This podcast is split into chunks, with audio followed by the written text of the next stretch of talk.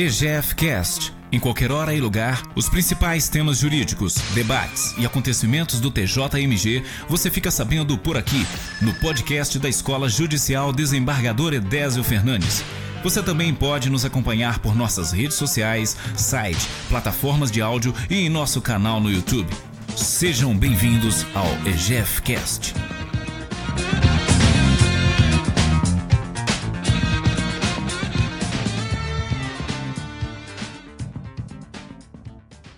Pois bem, nós vamos dar sequência aos nossos trabalhos e nesse momento nós vamos ouvir o próximo debatedor, que é o doutor Pedro Afonso Duarte Hartung. Primeiro, doutor Pedro, agradecemos é, com muita alegria ter aceito o nosso convite. Para nós, do Tribunal de Justiça de Minas Gerais, é motivo de satisfação contar com a sua presença neste evento, especialmente pelas grandes contribuições que a sua atuação tem trazido para o direito da infância, tanto no plano nacional como internacional.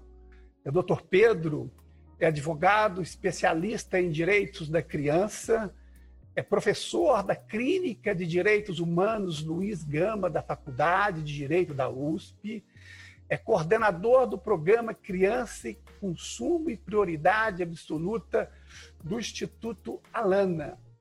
Do seu currículo, do seu vasto currículo, destaco a sólida formação jurídica nacional e internacional.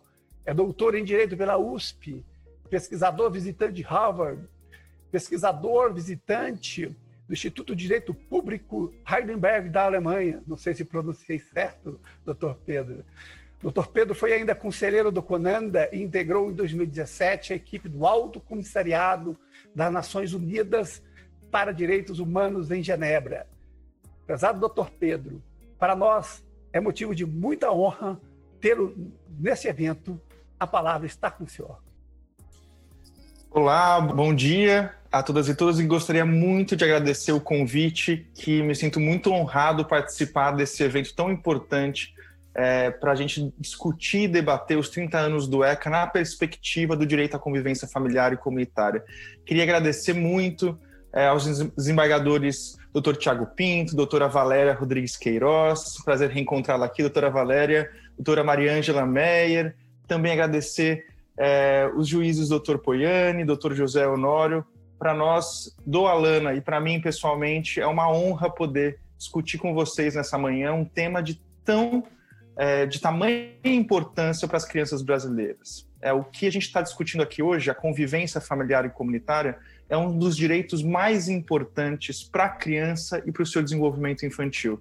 Se tem algo que a gente poderia elencar que traz a natureza da infância, da adolescência e, na verdade, da própria humanidade, é o nosso direito de conviver com outras pessoas. E no caso da criança, o direito que a criança e o adolescente tem de conviver com outras crianças, outros adolescentes e sua própria família e comunidade. É isso que nos torna seres humanos. O fato da gente se relacionar e conviver, o fato da gente ter o direito de nos encontrar uns aos outros nos espaços sociais, nos espaços familiares, é o que nos torna realmente seres humanos. Não é, não é à toa que é tão desafiador esse momento de quarentena para todos nós, não é verdade? Que esses limites de encontro social, de encontro familiar, são restringidos. Isso mostra, é, muitas vezes, a importância de um direito. E o direito à convivência familiar e comunitária, para além é, do desenvolvimento das relações sociais e familiares, tem algo fundamental para o desenvolvimento humano que a gente vai conversar hoje. O ser humano se desenvolve no encontro com outros seres humanos. E isso é a pedra fundante de todo o pensamento do desenvolvimento infantil, inclusive do direito à convivência familiar e comunitária.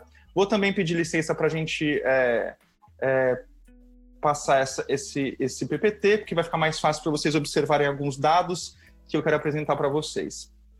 Mas antes, queria ressaltar o que o Dr. Poiani já falou de uma forma tão brilhante. A história dos direitos da criança do Brasil tem uma pedra fundante que modificou e foi revolucionária para o entendimento sobre o direito da criança no Brasil, que foi a Constituinte de 1987-88, que originou por um amplo processo de participação social, é, inclusive, uh, inclusive direto, né, por participação de emendas populares é, de todos os, os é, setores da sociedade, indígenas, mulheres, frente ambiental e também as crianças. Vocês sabiam disso?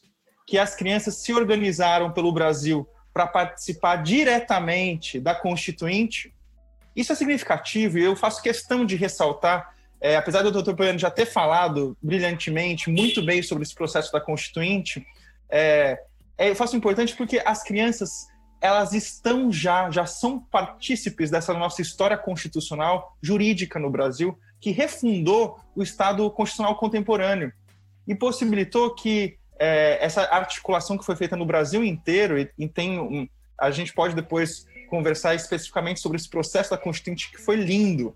É, e a gente tem que retomar isso e ter orgulho é, do que foi esse processo de redemocratização aqui no Brasil pela Constituinte, que permitiu é, uma série, é, organizou nessa Carta Constitucional uma série de direitos que estruturam a nossa sociedade. E, inclusive, estruturam o olhar que nós temos jurídico-social para as crianças e adolescentes. É, foi, foram juntadas mais quase 2 milhões de assinaturas, né? tem várias, tem pessoas que falam 1 milhão e 400, 1 milhão e 600, é, e eles não reconheceram oficialmente todas as assinaturas porque crianças e adolescentes assinaram essa emenda popular para que fosse incluído na Constituição os direitos de crianças e adolescentes. E, e essa é uma foto verdadeira de todas as assinaturas foram colhidas no Brasil inteiro para que os direitos de crianças fossem contemplados na Constituição. E depois de um amplo processo de, de, de mobilização social, nós chegamos nesse artigo que eu falo sem nenhum tipo de constrangimento. É o artigo mais importante da Constituição Federal. E essa frase eu faço questão de falar porque em nenhum outro momento da Constituição, e para quem aqui é estudioso do direito, é, direito público, né, direito constitucional, sabe que palavras são importantes e trazem significado. Em nenhum outro espaço da Constituição há uma junção tão forte de palavras que é absoluta prioridade. Isso a gente não pode desconsiderar como juristas, como profissionais do direito. Nós, como comunidade de valor juri e jurídica, escolhemos proteger esse grupo social de crianças e adolescentes com absoluta prioridade. Isso é muito significativo. Todos nós temos o dever, conforme explicitado aqui no artigo 227, é um dever, não é um princípio, não é algo que se pode fazer ou não, é um dever. A gente tem que olhar para esse artigo como uma regra constitucional. Não é um princípio de, de atingimento possível ou não. O que diz esse, esse artigo? Que é dever não só da família, e aqui já tem um, grande cisma, é um grande cataclisma que esse artigo ele trouxe para a nossa, pra nossa é, é, jurisdição, para nosso pensamento jurídico no Brasil, porque pensa, é a Constituição dizendo que não é somente a família que tem que cuidar da criança. Não é só de responsabilidade dos pais, porque a gente tem isso na linguagem. Ah, é culpa do pai. Na verdade, é sempre culpa da mãe, né? Uma sociedade com tanta é, desigualdade entre né, os papéis de cuidado de crianças, especialmente entre mulheres e homens, a gente sempre culpa a mãe pela falta de sucesso no cuidado das crianças. Não é verdade isso? Mas veio a Constituição num pensamento muito é, muito é, de futuro, de olhar, é, de um olhar muito é, sistêmico para a realidade da criança e da sua família, apontando não é a sua família que tem que cuidar das crianças, é toda a sociedade por meio das suas instituições e o Estado. E não é só cuidar e garantir os seus direitos fundamentais, é, como se fosse qualquer outro grupo social, é com absoluta prioridade e todos os seus direitos e direitos, inclusive, que são específicos a esse grupo é, social, que é, o, inclusive, o direito à convivência familiar e comunitária. A gente não tem nenhuma outra legislação que garante esse direito. É, na verdade, tem aos idosos também, mas na Constituição isso foi trazido como direito fundamental a crianças e adolescentes. Depois de um ano, a Convenção sobre os Direitos da Criança foi aprovada em 1989, trazendo o Instituto do Melhor Interesse da Criança, que na verdade tem raízes né, no direito anglo-saxão é, e traz uma série de elementos e foi incorporado, inclusive, na nossa jurisprudência pelos, é, é, STJ e pelas discussões em família. E aqui é importante para a convivência familiar e comunitária a gente entender um pouco do conteúdo, do que é o melhor interesse da criança num caso concreto. E tem uma disputa muito grande na doutrina que aponta que esse, esse conceito é um conceito muito aberto e deve ser especificado, inclusive em legislação. A gente vai falar sobre isso um pouco no final, porque no final, num caso concreto, o que é o melhor interesse? É ficar com a família biológica, ir para uma, uma família é, acolhedora, e ser, é, ir para um processo de adoção. Como se define o melhor interesse de uma criança num processo? Com segurança, garantido contraditório. Como é que a gente faz isso? Como é que se chega no melhor interesse da criança? Esse é um desafio que todos nós enfrentamos cotidianamente e que a gente tem que olhar com isso com critérios, critérios inclusive jurídicos, e a gente vai conversar sobre isso no final. Depois, em 1990, também para um amplo processo histórico de participação social de crianças, adolescentes, acadêmicos, juristas, médicos, é, todas as classes sociais participaram para que a gente tivesse o, o, o, ECA, que esse ano completa 30 anos. E, no fim, é toda essa legislação, como o doutor José Poiani comentou, traz para nós sete pontos estruturantes do nosso pensamento com relação a crianças e adolescentes. Primeiro, crianças são sujeitos de presente e de futuro. E aqui, gente, é importante a gente compreender que a gente sempre pensa, criança é o futuro. Por que precisa cuidar da criança? Porque criança é o futuro. A criança só será o futuro se nós cuidarmos dela no presente. Isso é fundamental para que a gente possa entender o peso de uma decisão judicial com relação à suspensão ou à destituição do poder familiar.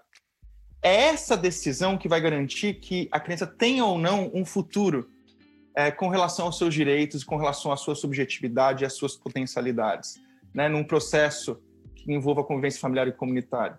Então, para a gente não deixar a criança somente no futuro, como o Dr. José Poiani é, citou, a Gabriela Mistral, uma grande poetisa latino-americana, chilena, que nos trouxe essa ideia de que crianças são seres do presente.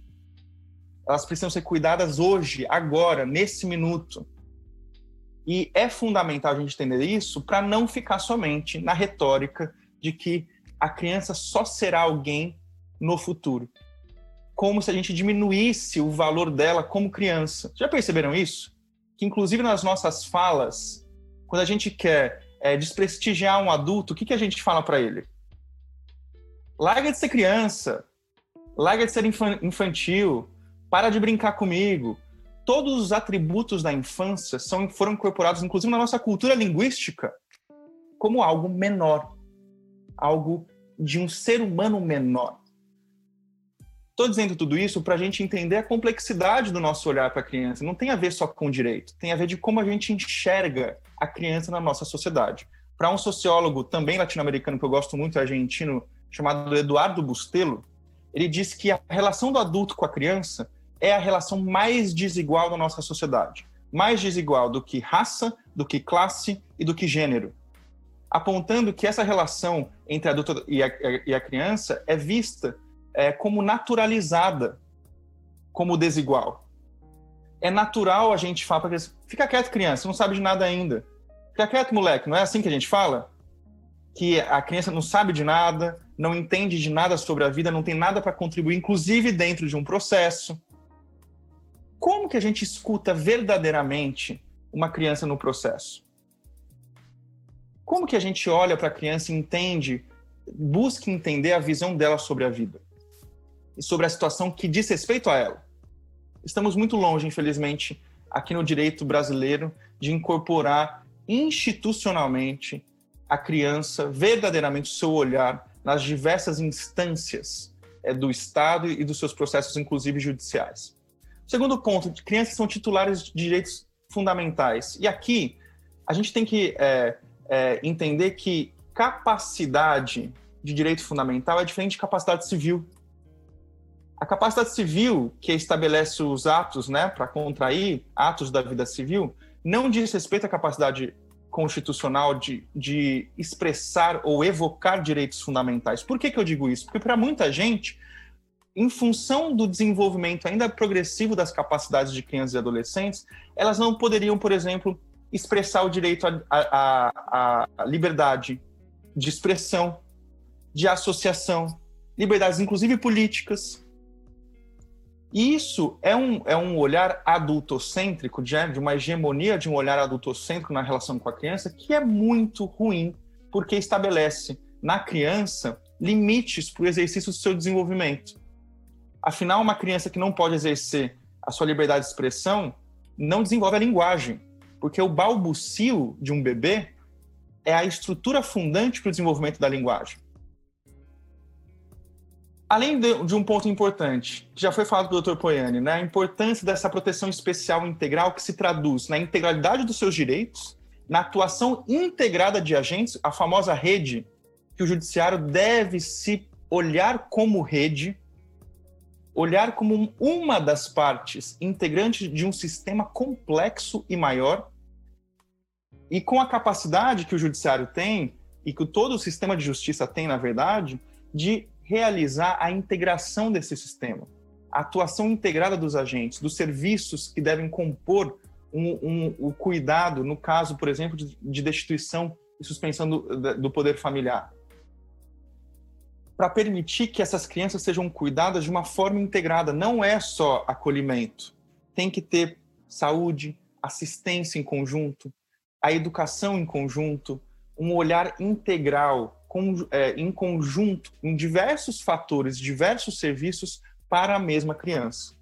A gente, a gente tem esse costume de é, fatiar a criança em diferentes dimensões mas nós somos seres integrais, nós somos seres humanos que a gente não é fatiado. A gente é, precisa de um olhar holístico e sistêmico da nossa vida para ter intervenções, inclusive judiciais, adequadas e que realmente tragam é, a garantia do direito à convivência familiar e comunitária. Aqui a gente já comentou a importância de uma atuação integrada entre família, sociedade e Estado, e muitas vezes parece que um está contra o outro, né? A gente culpabiliza muito as famílias é, e traz um julgamento muito forte à incapacidade parental, não entendendo muitas vezes contextos familiares complexos e que merecem um apoio para que essa família possa exercer o que a gente quer dela, que é a parentalidade positiva. Isso se dá por meio de um apoio estruturante das instituições da sociedade e do próprio Estado por meio de políticas públicas, né? E, obviamente, em casos que demandem uma atuação rápida é, para garantir que a criança seja colocada a salvo de toda forma de violência, a gente tenha, tenha outras formas de políticas públicas para que essa criança possa ser cuidada longe de um ambiente de violência. A gente vai falar sobre o que, que é essa violência e essa negligência que muitas vezes embasam as decisões de destituição do poder familiar mais para frente. E resumindo essa primeira parte sobre direito é, a, a constitucional, o que as crianças possuem no nosso sistema jurídico é o direito fundamental de serem colocadas em primeiro lugar por todos nós. Família, sociedade, Estado, inclusive o sistema de justiça, inclusive o judiciário. É um dever constitucional nosso garantir que a criança seja tratada em primeiro lugar nas nossas, nas nossas comarcas, nas nossas todas as instituições do judiciário e eu queria até já trazer uma pergunta que eu faço no final, mas eu queria trazer para vocês. No nosso cotidiano, nos tribunais de justiça pelo Brasil, nós garantimos a absoluta prioridade de crianças e adolescentes, inclusive orçamentária, para garantir estrutura para as varas de infância e juventude, para garantir estrutura para as corregedorias de infância e juventude, para os núcleos especializados, para toda essa atuação essencial para que tenha um devido processo é, legal em casos de destituição, queria deixar já essa pergunta para a gente refletir e enfrentá-la com verdade, para que a gente possa buscar formas de organizar a nossa sociedade e as nossas instituições para que esse dever constitucional possa ser cumprido. O ECA, inclusive, detalha esse conceito, como o Dr. Panini comentou, e eu destaco aqui a linha D que diz destinação privilegiada de recursos públicos nas áreas relacionadas com proteção à infância e juventude, inclusive no judiciário. Infelizmente, São Paulo a gente tem um conselheiro, que é o doutor desembargador Malheiros, que ele traz que uma vez em São Paulo foi destinado apenas um real para a Corregedoria da Infância. Porque tinha, tem a rubrica e não pode deixar zero, e foi destinado um real. Então, quão dessa determinação legal, quanto dessa determinação legal é, da linha D do ECA, do artigo 4 está sendo cumprido pelos nossos tribunais de justiça, pelo Brasil. Isso é importante a gente enfrentar porque, para um devido atendimento da criança no sistema de justiça, eu preciso de estrutura, eu preciso de, de, de equipe técnica, interdisciplinar, de psicólogos, assistentes sociais, que garantam os pareceres psicossociais que são essenciais para a tomada de decisão. Não há decisão justa se não há parecer psicossocial. Porque é por meio do parecer psicossocial que eu, eu afiro o contexto e a realidade de uma criança e de sua família. Por isso, a, importância estrutural dos profissionais, dos psicólogos, assistentes sociais, que inclusive eu saúdo aqui esse importante trabalho realizado pelas equipes interdisciplinares num processo que envolva criança ou adolescente no sistema de justiça. Sem vocês, certamente nós não teríamos a qualidade que muitas vezes nós temos é, das sentenças, é, porque por meio dos seus olhos, por meio da sua qualidade técnica, nós temos a possibilidade de aferir o contexto da criança e da sua família. Contextos que muitas vezes são tão complexos e exigem de nós um olhar e uma escuta muito sensível, profissional, técnica, para realmente entender o contexto dessa criança. E por fim, ressalto que a própria legislação definiu três prioridades dentro da prioridade. E muita gente aqui juridicamente debate ainda se isso é adequado ou não, mas de fato é, a nossa lei já definiu. Primeiro, crianças com deficiência.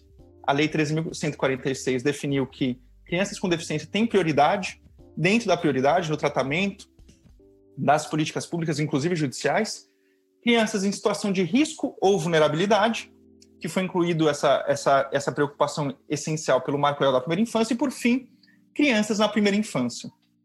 E aqui é importante ressaltar a, por que, que bebês, a gente tem que olhar com muita cuidado para os bebês que estão hoje em situação de suspensão ou destituição do poder familiar.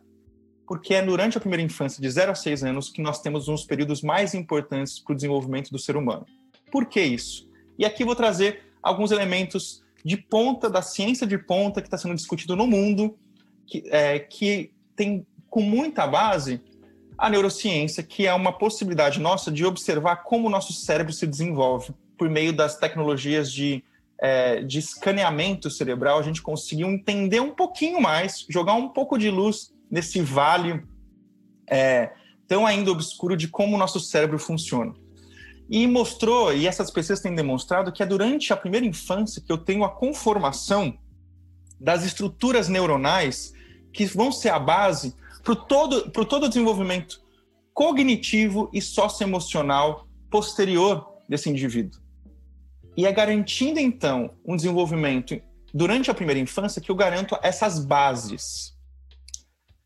Obviamente, a neurociência já reafirmou o que muitos outros teóricos do desenvolvimento humano apontaram, como Piaget, da, teoria dos estágios cognitivos, o Freud, a teoria psicoanalítica, o Skinner, a teoria comportamental, Bandurá, Vygotsky, Bronfenbrenner, que é um excelente é, é, teórico do desenvolvimento humano que contextualizou a criança dentro de micro e macro é, sistemas de desenvolvimento dentro da sua família, da sua comunidade. Aqui ele, ele, ele para mim, é um dos maiores importantes teóricos para intervenções de políticas públicas, porque ele não olha a criança sozinha na realidade, ele sempre olha a criança dentro de contextos sociais que conformam é, também essa subjetividade. E, na verdade, é isso que a neurociência é, aponta. Primeiro, quais são os grandes takeouts, né? Quais são os, os grandes é, conclusões da neurociência? Primeiro, que nosso cérebro é por arquitetura de fundações. A gente tinha aquela, aquela imagem de que o cérebro é uma esponja, não é verdade? Vocês já viram isso? Que o cérebro é uma esponja? Já tinham ouvido isso? Na verdade, o nosso cérebro é igual a uma casa. E para construir o telhado de uma casa, eu preciso de fundações sólidas. E essas fundações são estabelecidas durante a primeira infância. Então, para eu construir uma casa sólida, ou uma casa do jeito que eu quiser, com as potencialidades que eu é, tiver como ser humano, eu preciso de fundações sólidas. E essas fundações são construídas durante a primeira infância. Segundo ponto que a neurociência tem apontado, que é, na grande briga entre Darwin e Lamarck, é, que a gente aprendeu que o Darwin ganhou, na verdade, são as duas coisas. Nós somos influenciados pela nossa natureza genética e nós somos influenciados pelo ecossistema de cuidado que nós recebemos. E a importância da gente entender é, essa confluência de fatores não é só genética e não é só natureza.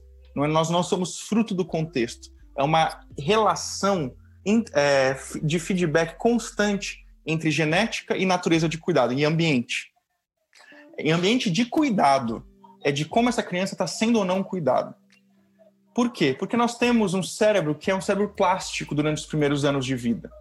O que, que significa plástico? Ele vai ser, ele vai ser moldado, ele vai ser é, esculpido de acordo com os estímulos que eu receber e de acordo com como eu receber esses estímulos, que é o que a gente chama de modelo diferencial de suscetibilidade. Pessoas diferentes reagem de forma diferente ao mesmo ambiente e aos mesmos estímulos. O que traz uma complexidade para políticas públicas muito grande, porque não posso pensar em políticas públicas que atendam como se fosse é, um público de massa.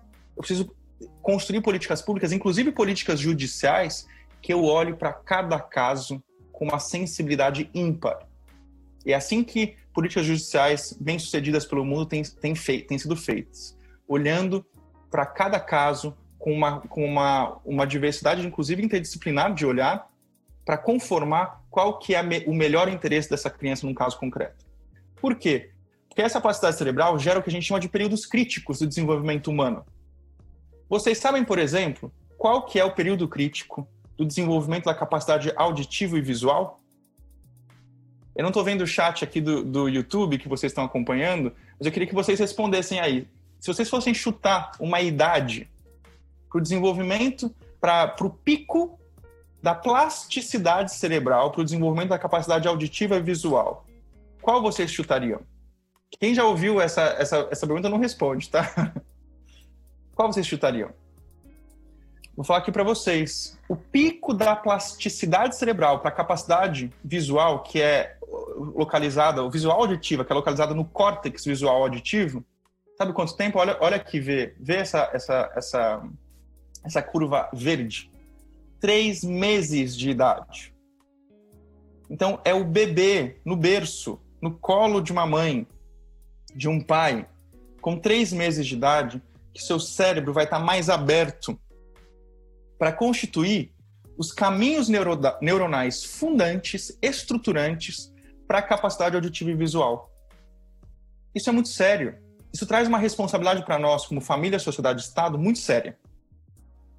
Para garantir que nesses primeiros meses, primeiros anos de vida de uma criança, a gente tenha uma qualidade de política pública essencial que garanta realmente os estímulos positivos de parentalidade, de acesso à saúde, educação, educação infantil, inclusive. A gente está falando aqui de educação é, pré-escolar, creche, com qualidade para o cuidado dessas crianças. E ao mesmo aponto, por exemplo, recepção de linguagem, produção de, de fala, nove meses de idade, funções cognitivas finas e, e altas, 12 meses de idade, o pico da capacidade cerebral. Para mostrar para vocês, esses gráficos são importantes para a gente entender quão é, importante é o período da infância para o desenvolvimento de todos nós, seres humanos.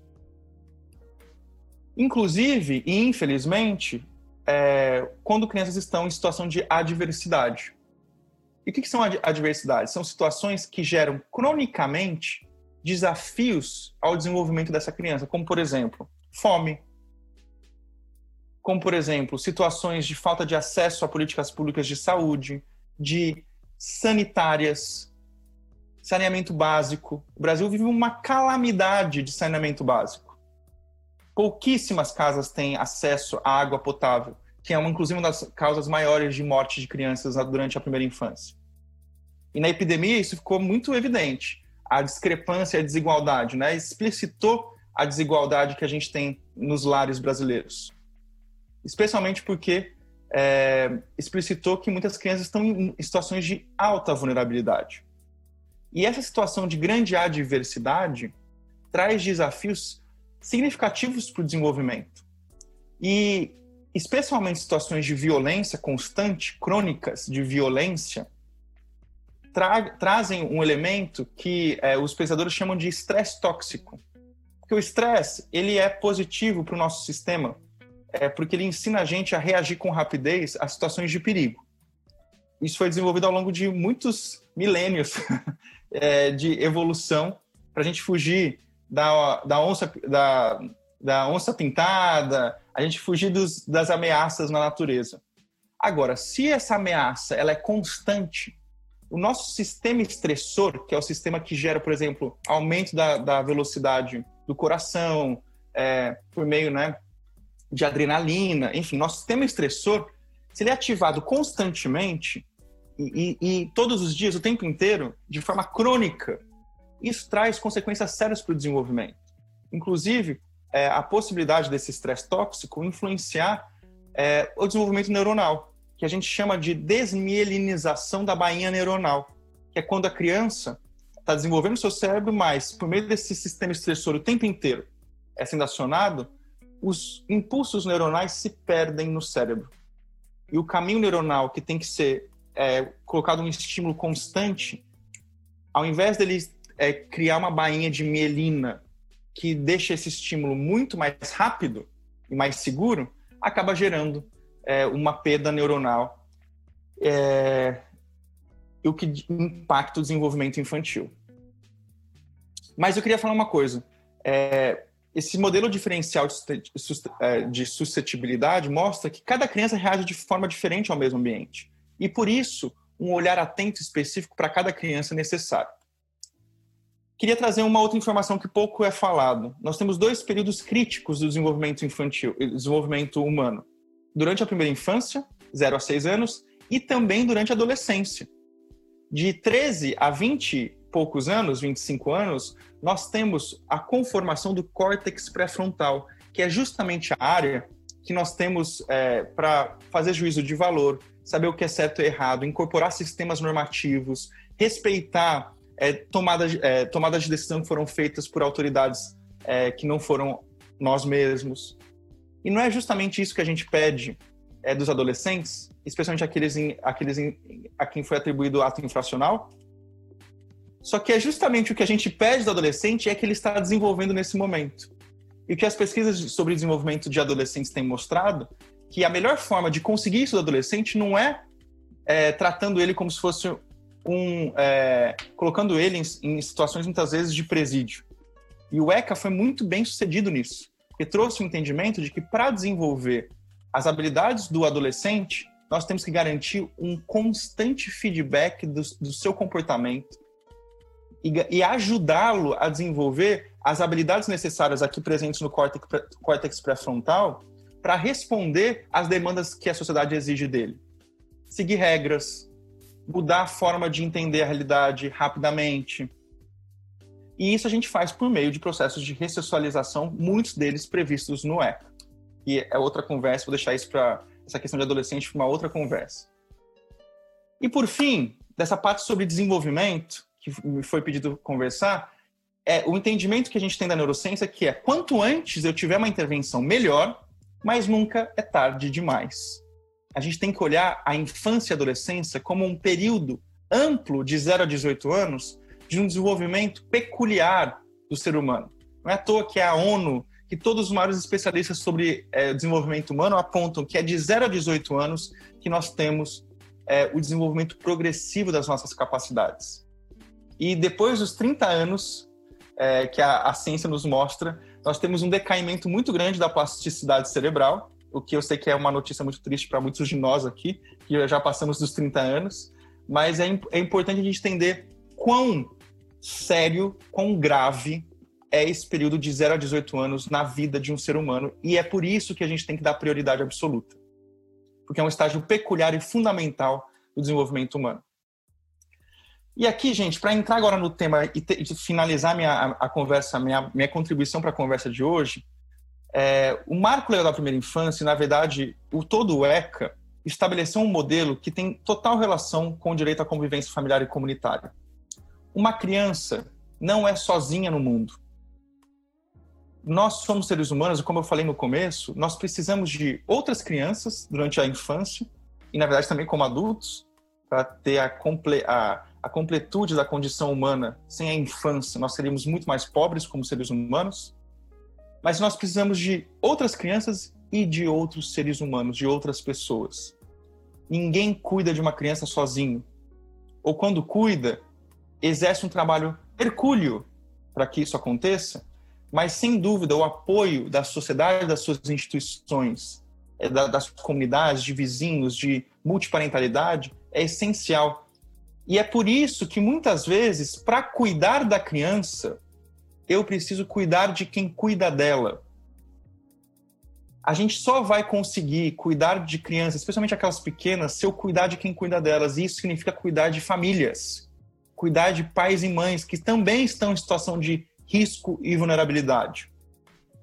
E eu sei que isso incomoda muito, porque é muito fácil a gente falar, cuidar de criança é muito fácil a gente convencer uma pessoa. E cuidar de adulto que está em situação de vulnerabilidade? Aí é mais difícil. Aí a gente vai ter uma série de julgamentos que a gente vai apontar para o outro, ah, mas também não faz isso, não faz aquilo, não faz aquilo. Mas o nosso olhar como sociedade tinha que ser de apoiar essas pessoas a encontrar as habilidades necessárias para cuidar de uma forma saudável de crianças e adolescentes. Não é um olhar julgador, é que traz somente é, é um olhar de apoio e um olhar de cuidado. Nós desenvolvemos pouco esse olhar de cuidado para outros adultos, inclusive nas nossas relações cotidianas de trabalho. A gente tem que cuidar um dos outros, porque é esse capital social de cuidado que mantém muitas instituições em pé inclusive a instituição da família, que é protegida pelo artigo 226 da, da, da Constituição Federal. É por meio do cuidado relacional entre nós, dentro da família, que nós temos a possibilidade de gerar um capital social que é inigualável. E quem diz isso não sou eu, é o Robert Putnam, um dos maiores especialistas sobre capital social no mundo. E ele colocou, inclusive, o capital social, que é desenvolvido nessa relação entre as pessoas, como o que sustenta as instituições, inclusive do Estado se não há cuidado entre nós, não há eficiência das próprias instituições públicas, o que é algo, para mim, muito revolucionário e muito importante ser compreendido para todos nós. Mas na relação com a criança, isso é aplicado à família. Por isso que a gente tem que cuidar de quem cuida da criança, das famílias e dos seus cuidadores, inclusive dentro das instituições de cuidado, de acolhimento, de creche, nas escolas, cuidar dos professores, dos cuidadores, para que eles tenham, estejam fortalecidos nesse cuidado e cuidar também dos juízes de infância e juventude, dos promotores, cuidar de quem cuida desses espaços relacionais da infância. Então, fica com essa mensagem para o TJ de Minas: cuidar dos seus juízes de infância e juventude, cuidar dos seus psicólogos assistentes sociais, porque isso vai garantir a qualidade do serviço que é prestado, é, desse serviço jurisdicional tão importante para a estrutura do nosso Estado que é feito para as crianças e suas famílias. É, o Marco da Primeira Infância trouxe uma série de inovações, que eu vou deixar isso para uma outra conversa, porque eu queria focar nas possibilidades agora nesse momento final. Tanto que foi algo tão importante que o Marco da Primeira Infância fez na, na questão do cuidado, e para a gente modificar o entendimento de que para cuidar da criança eu preciso cuidar de quem cuida dela, que o próprio Marco da Primeira Infância modificou esse artigo 318 do Código de Processo Penal, e é isso, gente. Cuidar de criança não é só entender o ECA. Cuidar de criança é cuidar da criança no Código Civil, é cuidar da criança no Código Penal, é cuidar da criança no, no, na Constituição, porque a criança não tá, ela não é só o ECA. A criança ela está na, na, na sociedade e ela é atravessada por fenômenos diferentes da sociedade, inclusive o fenômeno penal. Vocês sabiam que até 2018 nós tínhamos no Brasil cerca de duas mil crianças dentro de um presídio? Sabiam disso? E se a gente fosse pensar, vamos, vamos se afastar um pouco. É concebível uma sociedade que permita que uma criança que nada tem a ver com a situação que foi cometido ou não, porque duas mil crianças em situação de presídio relacionadas a mulheres é, com, cumprindo pena provisoriamente. Mas imagina, é admissível na perspectiva humana uma criança passar um sequer dia dentro de um presídio que tem índices de insalubridade muito maior do que a sociedade, incidência de tuberculose, de sífilis congênita, que traz uma série de riscos para o desenvolvimento infantil, como cegueira, questão auditiva, né, uma incidência três vezes maior de sífilis congênita. pela falta de pré-natal, muitas vezes, dessas mulheres grávidas em situação de prisão provisória, é admissível como humanidade a gente ter um, uma sequer criança dentro de um presídio? Não. A resposta, hum, assim, até uma resposta de lógica penal, né? Porque a pena não pode ultrapassar o corpo daquele que comete o ato.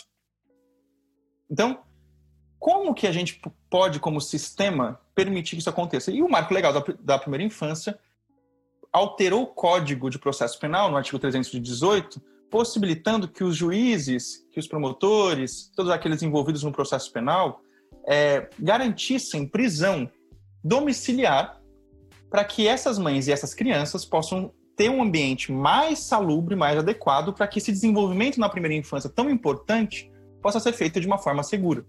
E foi isso que fez, e foi isso, inclusive, que foi referendado pelo STF no habeas corpus coletivo 143641, é, que possibilitou que muitas mulheres que estavam em situação provisória de prisão pudessem ir para casa aguardar o julgamento junto a seus filhos. E essas crianças, especialmente, não tivessem a condição, é, sua condição de desenvolvimento atrapalhadas por esse desenvolvimento.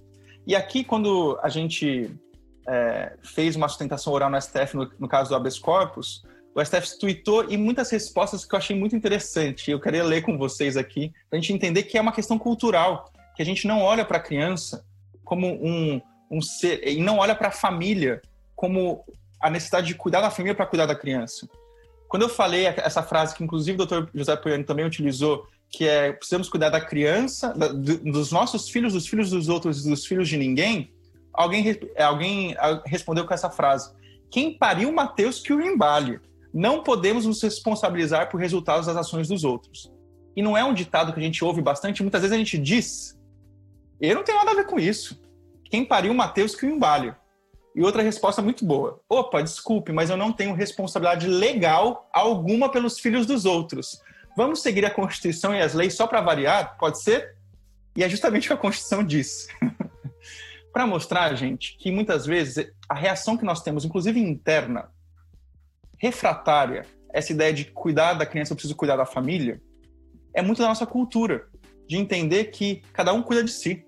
Eu não sou responsável afetivamente, inclusive, pelos outros. E essa lógica de cada um cuida de si traz consequências sérias para a criança. E no fim, o que a gente quer com essa fala aqui hoje é transformar esse ditado aí que esse ditado que diz quem pariu Mateus o embale, a gente tem que trocar. Quem pariu Mateus vai ser embalado por nós e nós também embalaremos Mateus como sociedade, como família. Então é quem pariu e, e o próprio Mateus será embalado por todos nós, como família, como sociedade e como Estado. É uma responsabilidade solidária nossa de garantir esses direitos com absoluta prioridade é uma responsabilidade solidária nossa garantir o cuidado relacional da criança com a sua família e que essa família seja apoiada por políticas sociais, políticas públicas de assistência social, de saúde, de educação, de acompanhamento. E para isso, é...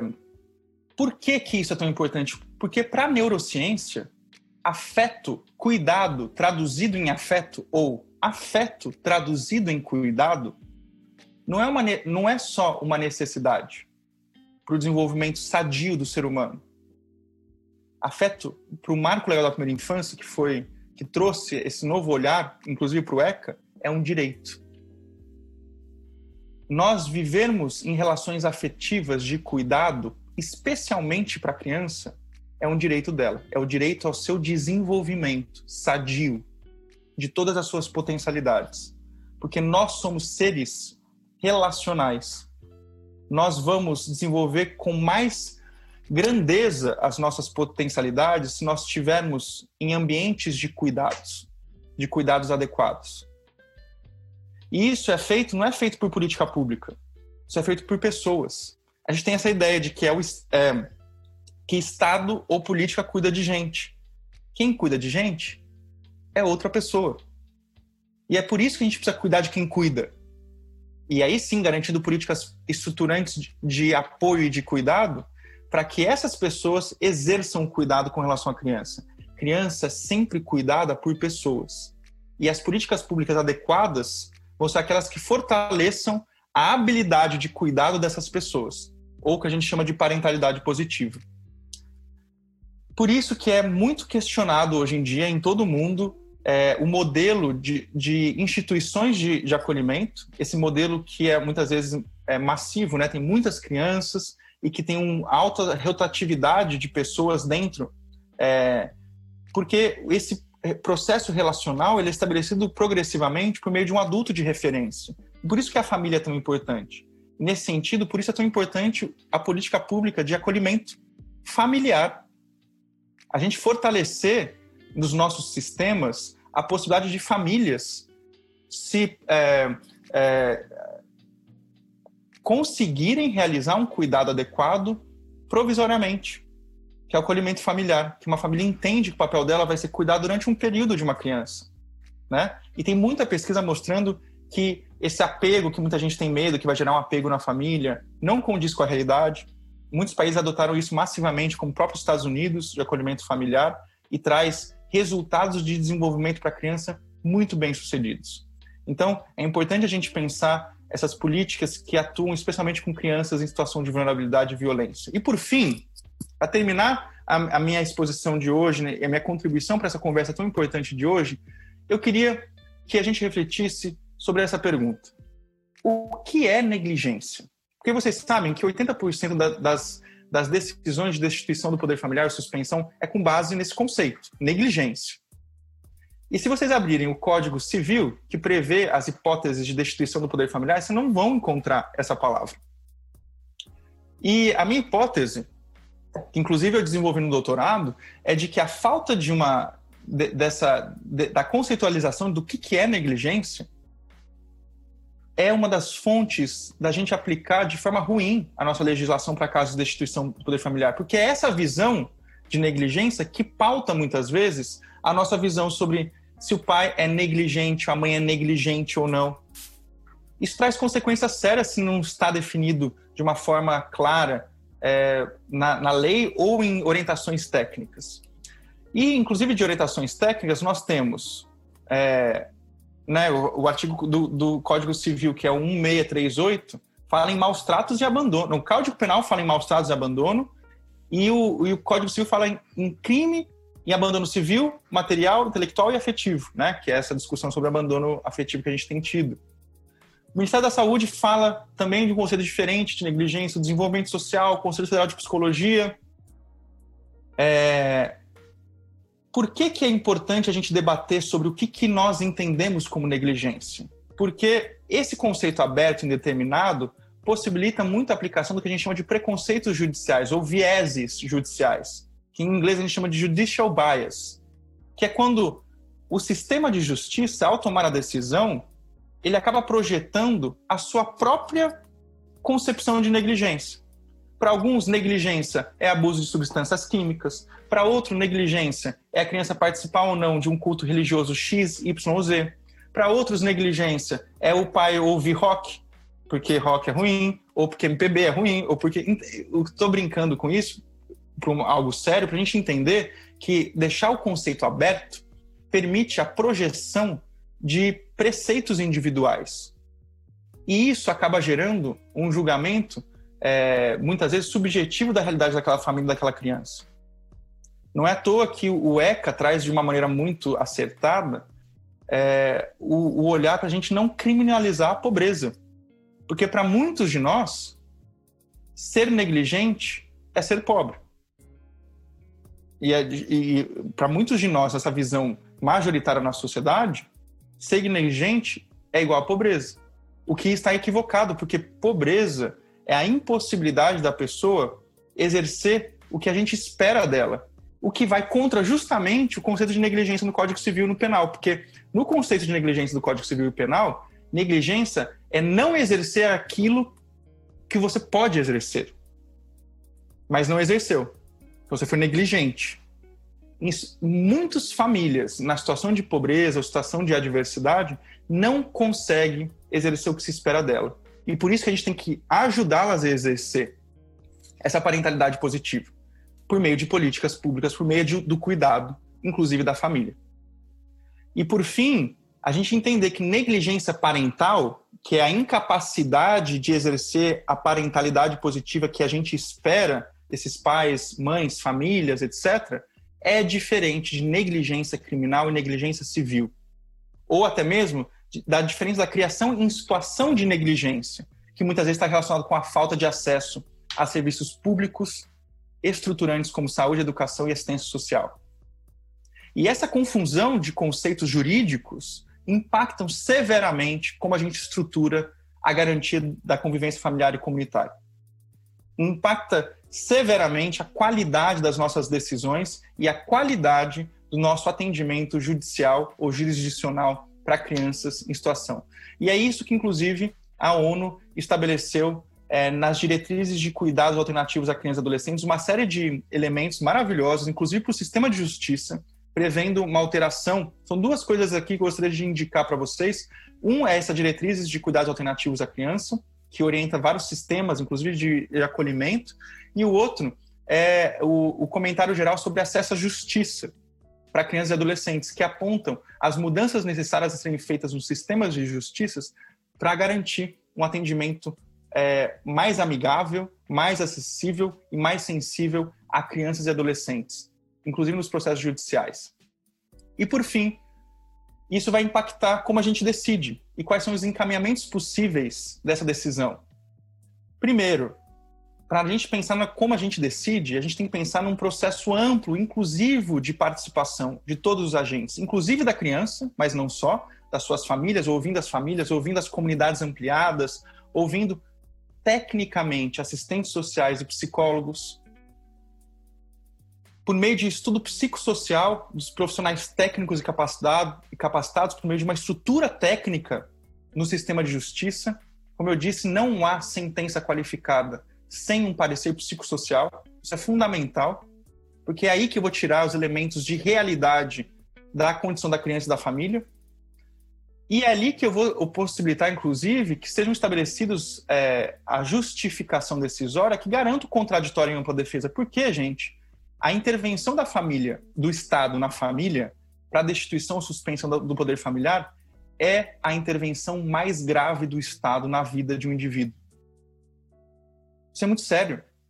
A gente, a gente olha de uma maneira muito, é, muitas vezes, leviana para a destituição do poder familiar. Se cada um de nós que temos crianças nas nossas famílias fossem perguntar o que você prefere, que tire uma criança de você, do seu filho de você, ou que você seja preso. A maioria vai, vai seja presa. Porque até a prisão de liberdade gera menos dor e menos cisão de que muitas vezes a destituição do poder familiar. E tratar isso com a seriedade que é devido vai garantir um processo de contraditório e ampla defesa maior, mais qualificado, permitindo que é, a gente possa garantir, inclusive para a criança, uma defesa. Ter um, um movimento grande e muito interessante é de garantir que a criança tenha um defensor específico, tenha um advogado específico para ela, porque muitas vezes o interesse da criança é, vai, de, vai é, é, é, totalmente contrário à visão do Ministério Público, à visão da família. Né? Para a criança, muitas vezes, o que ela precisa naquele momento não é o que a família quer, não é o que o Ministério Público quer. Então, ouvir uma perspectiva da criança, com base, obviamente, em, psico, é, em estudo psicossocial, é fundamental e assim a gente possa informar de uma forma qualitativa a instrução que é feita dos processos e a própria sentença, para permitir que exista uma lógica e uma justifica, justificação adequada da sentença. Porque essa é a base do direito, né? Ter justificação para que haja contraditório, para que a gente possa ter elementos. Então, olha só, a falta de elementos na legislação que configuram o que realmente a gente entende por negligência permite uma subjetividade, uma discricionalidade tão grande que dificulta a gente ter justificação, é, muitas vezes, para essas hipóteses para uma das intervenções mais graves do Estado no ambiente privado da família, que é a destituição ou suspensão do poder familiar. E por isso, para além disso, da, da questão de decisória do processo judicial, nós temos que ter políticas públicas de cuidados alternativos é, adequadas, como por exemplo a, a, família acolhedora, porque não, não, não há sentença que resolva o fato de não ter política pública, de acolhimento familiar, de outras formas é, de, de, como por exemplo, encaminhamentos de permanência na família estendida, família acolhedora, abrigo institucional com quatro modalidades. Então, um ecossistema plural de, eco, é, de políticas públicas de cuidado alternativo é fundamental para, primeiro, garantir a especificidade de atendimento dessa criança, mas também permitir que o sistema de justiça tenha uma possibilidade maior de encaminhar a criança de acordo com o caso e de acordo com as necessidades daquela criança, daquela família. E por fim, termino com essa pergunta para vocês que já tinha adiantado, mas eu gostaria que todos nós refletíssemos hoje, né? Porque o sistema de justiça é uma construção coletiva de todos nós que fazemos parte deles, de advogados, promotores, defensores, juízes, embargadores, psicólogos e assistentes sociais forenses. O sistema de justiça é uma construção coletiva nossa. E eu gostaria que hoje a gente refletisse com muita verdade e seriedade com essa pergunta: o nosso sistema de justiça é acessível, sensível e amigável a crianças e adolescentes? Se a resposta for não, gostaria de fazer uma outra pergunta: o que a gente pode fazer para mudar essa realidade. Muito obrigado. Doutor Pedro é, Hartung, é, ao ouvi-lo, ao ouvi-lo atentamente, é, me veio aqui uma ideia de até é, parar um momento para refletir mais para tudo que foi dito durante toda essa exposição é, 15 anos trabalhando com o, Estatuto da Criança, trabalhando com adolescentes, trabalhando com crianças.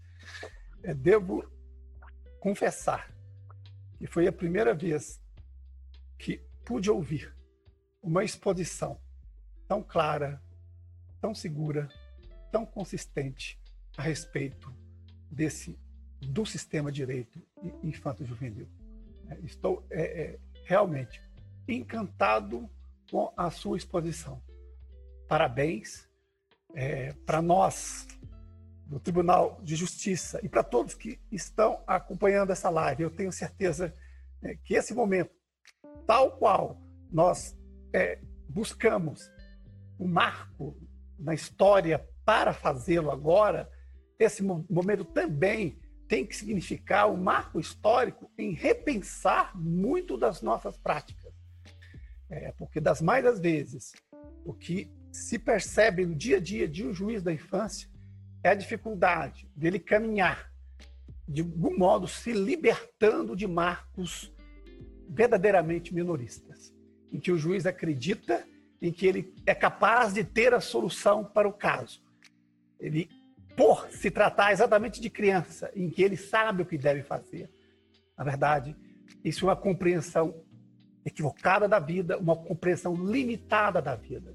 É, a apresentação do senhor é, nos trazendo é, tanto um painel legislativo, histórico, como do desenvolvimento humano, né, sobretudo do desenvolvimento humano, para compreender esse fenômeno, tanto do ponto de vista biológico como é, é, social, cultural, é que nos permite, de alguma forma, construir uma solução que se possa dizer é, pautada é, pelo olhar da sensibilidade que a justiça da infância deve é, viabilizar a quem precisa de uma proteção especial. Agradeço aos debatedores pela excelência dos debates, o doutor Pedro, mais uma vez, doutor Poiane, doutora a desembargadora Mariângela, que nos acompanhou atentamente, a desembargadora Valéria, que permitiu que esse momento é, fosse realizado. Agradeço a todos que acompanharam a live. Amanhã, como já disse, temos mais um encontro, um encontro importante para falarmos sobre depoimento especial, que também é, é um espaço extremamente valoroso. É, exige de nós né, uma atenção também toda especial na proteção de crianças e adolescentes. Eu encerro com isso essa live é, nesse dia. Muito obrigado a todos e uma ótima tarde. Até mais.